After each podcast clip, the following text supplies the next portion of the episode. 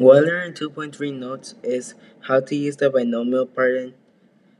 To use the binomial pattern, you have to square the first term and square the second term and then multiply a squared times b squared to find the difference. Take first take the first term and then square it and second one too and square it and subtract it in the middle. Then uh, you had to combine like terms, but mostly it would just cancel out the second and third term, leaving you with two terms. Like for example, what I have is t plus 5 and then t minus 5.